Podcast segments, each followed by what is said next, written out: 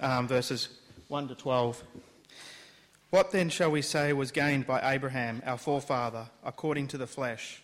For, for if Abraham was justified by works, he has something to boast about, but not before God. For what does the Scriptures say? Abraham believed God, and it was counted to him as righteousness. Now, to the one who works, his wages are not counted as a gift, but his due. And to the one who does not work, but believes in him who justifies the ungodly, his faith is counted as righteousness. Just as David also speaks of the blessing of the one whom God counts righteousness apart from works.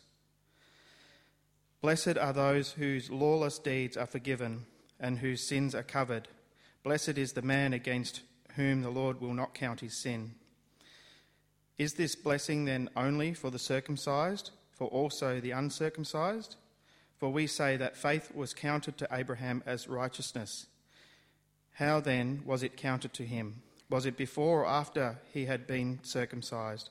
It was not after, but before he was circumcised. He received the sign of, the, of circumcision as a seal of righteousness, and that he had by faith while he was still uncircumcised the purpose was to make him the father of all who believe without being circumcised, so that righteousness would be counted to them as well, and to make him the father of the circumcised who are not merely circumcised, but who also walk in the footsteps of the faith our father Abraham had before he was circumcised. So far, the reading.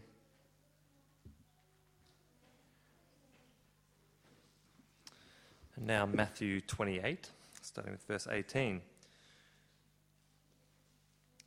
Then Jesus came to them and said, All authority in heaven and on earth has been given to me. Therefore, go and make disciples of all nations, baptizing them in the name of the Father, and the Son, and the Holy Spirit, and teaching them to obey everything I have commanded you.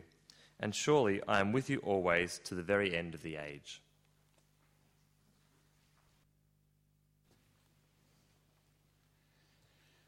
Thank you. And the passage uh, we want to particularly look at this morning comes from here baptizing them in the name of the Father, the Son, and the Holy Spirit. I'm sure that most of us are very familiar with this formula. But can you tell me what it means? It speaks here of God as Father, Son, and Holy Spirit, a God who is three, but who's also one. It's a difficult idea, isn't it? And so, over the ages, people have come up with analogies, with examples to help us uh, understand. And one illustration you may have heard sometime is that Trinity is a little bit like water, which can consist uh, as, um, as ice, a solid, or as water, a liquid, or as steam, a gas. Now, I don't think it's a terribly good example or illustration because it sometimes makes people think that the Trinity is God, just one person who puts on a different hat. I'll put on my God the Father hat today. Oh, and this for this, I'll put on my God the Son hat, and here I'll put on my Holy Spirit hat. And, and that's not correct because we are talking of three distinct persons. And so St. Patrick, who's well known to those of Irish background, he said uh, the Holy Trinity perhaps can be likened to a three leaf clover. Uh, well, it's only a little bit of an illustration, but again, uh, there's no reason why uh, you can't pick a leaf off and have two leaves or for that matter, even in nature, we sometimes find a four leaf clover. And of course, God exists uniquely as Trinity. Now, an illustration I sometimes use is like the three dimensions you have width, you have depth, and you have height. And if you take any one of those away, you actually end up with nothing. And I think that tells us something about God, that God exists in those three persons, and you can't take any away. But none of these really tell us what God is like. It's not, they're not perfect illustrations. But I do want to point out that the Bible itself gives us, I think, a better illustration, and it does so in the very first chapter of the Bible, in Genesis chapter 1, where we read that God said, Let us make man in our image, male and female created he them.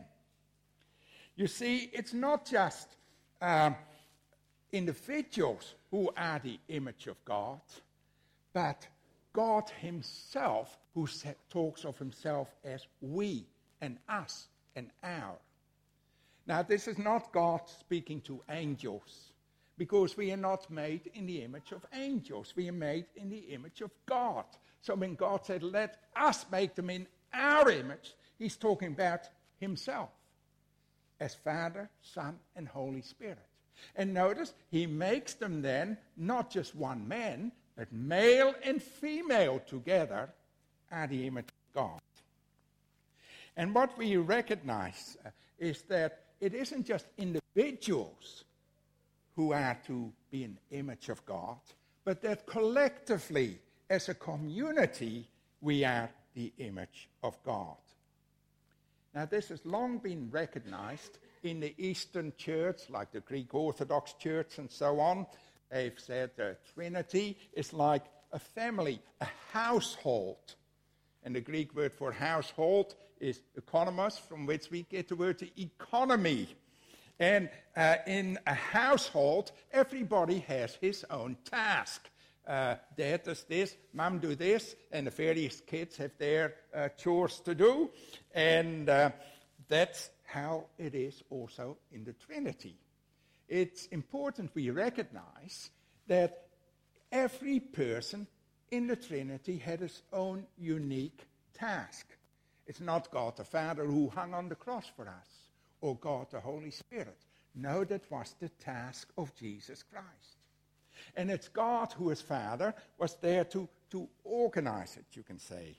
And it's the Spirit who then uh, picks up what Christ has done and who brings life to Christ's people.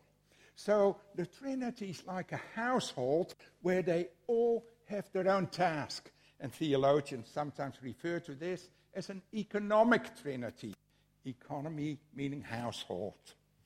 And why is this important that we recognize that every person of the Trinity has their task? Because it's our example as a community that we should recognize that each of us has a task here. And that's different for all of us. Sometimes in our modern world, we want everybody to be the same, no differences. Uh, and uh, sorry, that's not how God created the world. God created differences. He divided things, night uh, from day, light from darkness male and female. And God created these differences so that they may bring glory to Him. And it's important that we recognize how, what God has made us and that we rejoice in that and that we do our best where God has placed us, whether that be in the home or in the workshop or in school or on the pulpit. It really doesn't matter uh, where God has placed you because all of us can do what God requires of us where He has placed us. And so, uh, um, we work together as a congregation. And that's why we made this promise together as a congregation this morning that it isn't just um, uh, Jason and Libby and uh, Simon and Anna who are going to raise these children, but that all of us are going to do our part in encouraging them, whether that be in creche, whether that be in Sunday school, or later in some kind of youth club or catechism, uh, whatever it is, together we work towards this. Together we give a good example of Christian life so that these children too will say, I want to be like that. And that's how we are to image God by working together in, in harmony, in unity, just like the Holy Trinity, Trinity works together in harmony and unity. Now, if we liken the Trinity to a household or family, it's clear that God Himself, of course, is the Father. And this refers, uh, first of all, to the fact that God is Christ's Father. He has been Christ's Father from eternity. You see, Christ was never born. Uh, you read that in the first chapter of John, uh, that Christ was always there uh, from the very beginning. But he's in a son relationship to the Father. That's how God presents him to us. But of course, uh, when we talk of the fatherhood of God, we also sp- think of how God is our Father. And again, this is an idea that goes way, way back. You know where you first find it? In Genesis 6, where the people who worship God are referred to as the sons of God. And throughout Scripture, we see they're called children of God. Uh, come up to New Testament, 1 John 3, verse 1, for example. How great is the love of the Father that he has lavished on us, that we should be called children of God. And of course, Christ himself teaches us that when we pray, we are to pray, Our Father who art in heaven. We are a family together with God as our Father. And of course, that's why in the Old Testament, people were called, uh, the Israelites were called the people of God. And uh, the word people here is a special word. Uh, it's the word am, which means the kindred, the family of God.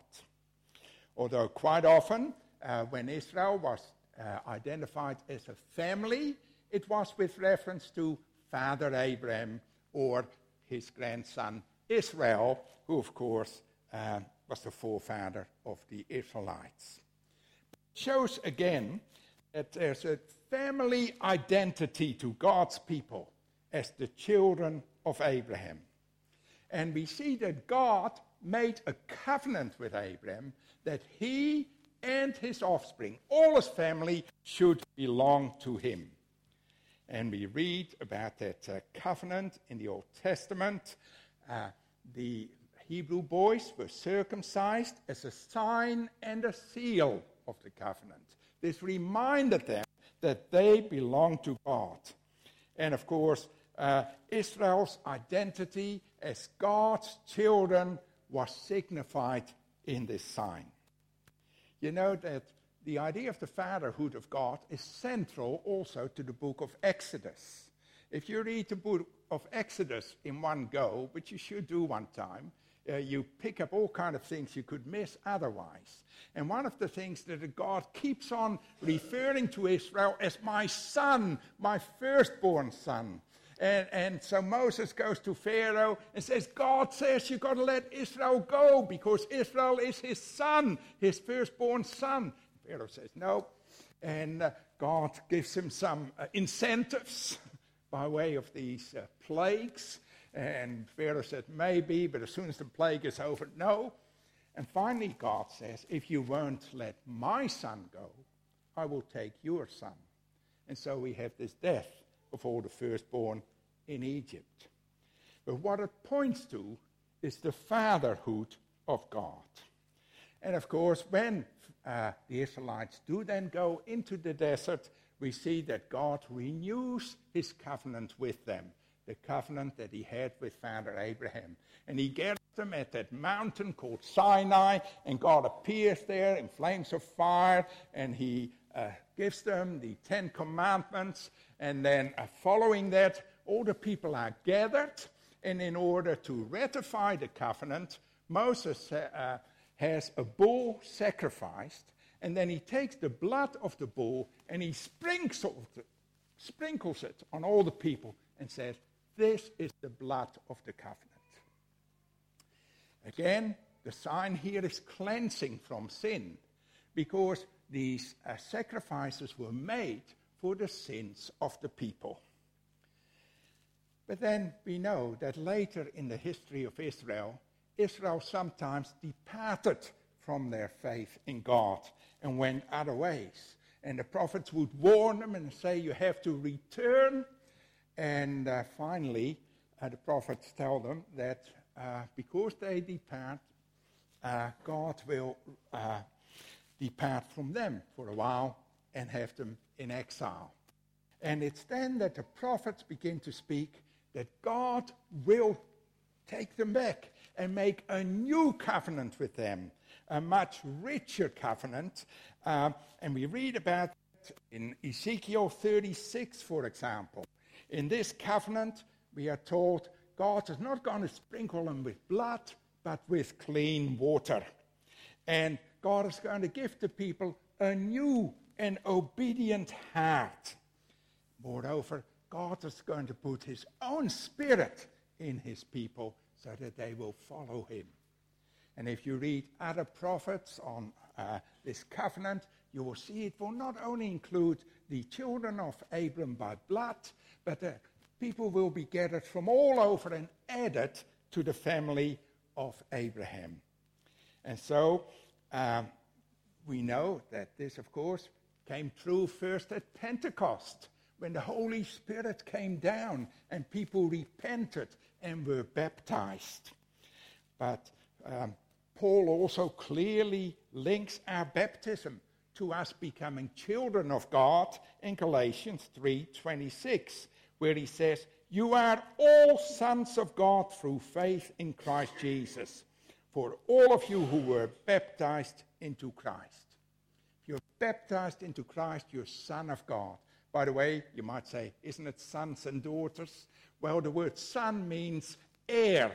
Uh, you inherit God's blessings, and that's why that's stressed here. Uh, but it goes on to say, and I'll read it again You are all sons of God through faith in Christ Jesus.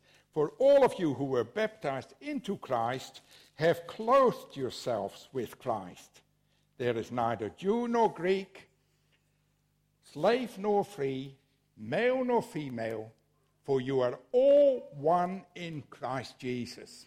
If you belong to Christ, then you are Abraham's seed and heirs according to the promise.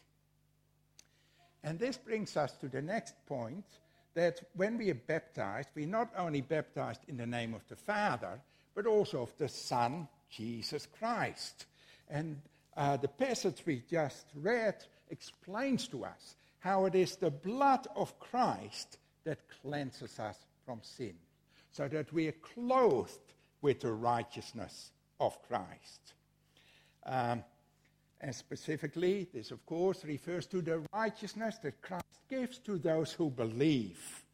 Um, because in the household of the Trinity, Christ who died for our sins. He paid for all the evil you've done. You don't have to worry about any of it if you come to Christ. He died for our sins, and baptism is a, a, a symbol of this, this washing away of our sin. Uh, but there's more here. The passage doesn't just speak of cleansing from sin, but talks about being clothed with righteousness. And it's important we recognize that Christ didn't just die on the cross for us, but in the whole of his life, Christ obeyed the commandments of God and therefore was counted as righteousness, as righteous. He was the one righteous person who truly kept all God's commandments. And when we are baptized, uh, we are clothed with the righteousness of Christ.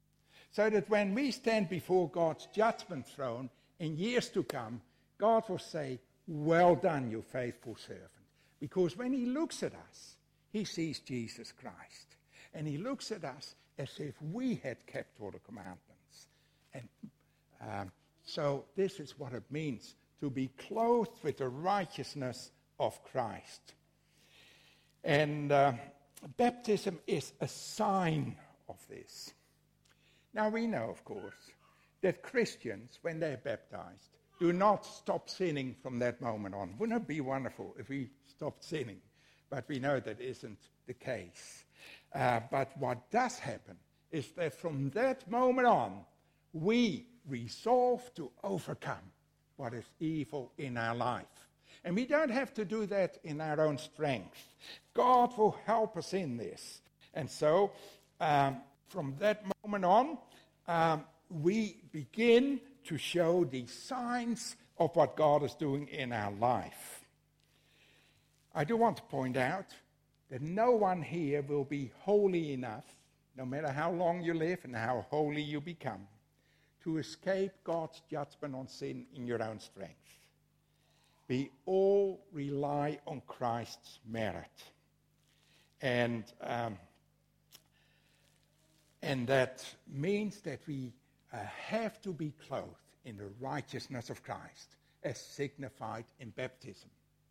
Now, you might say, does that mean that everybody who's baptized will therefore be saved?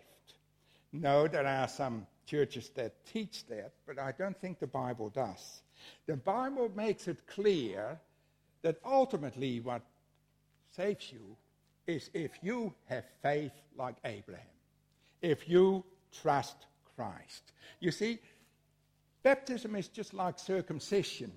It's a sign, it's a seal, but it's a sign and seal of something else that is happening there.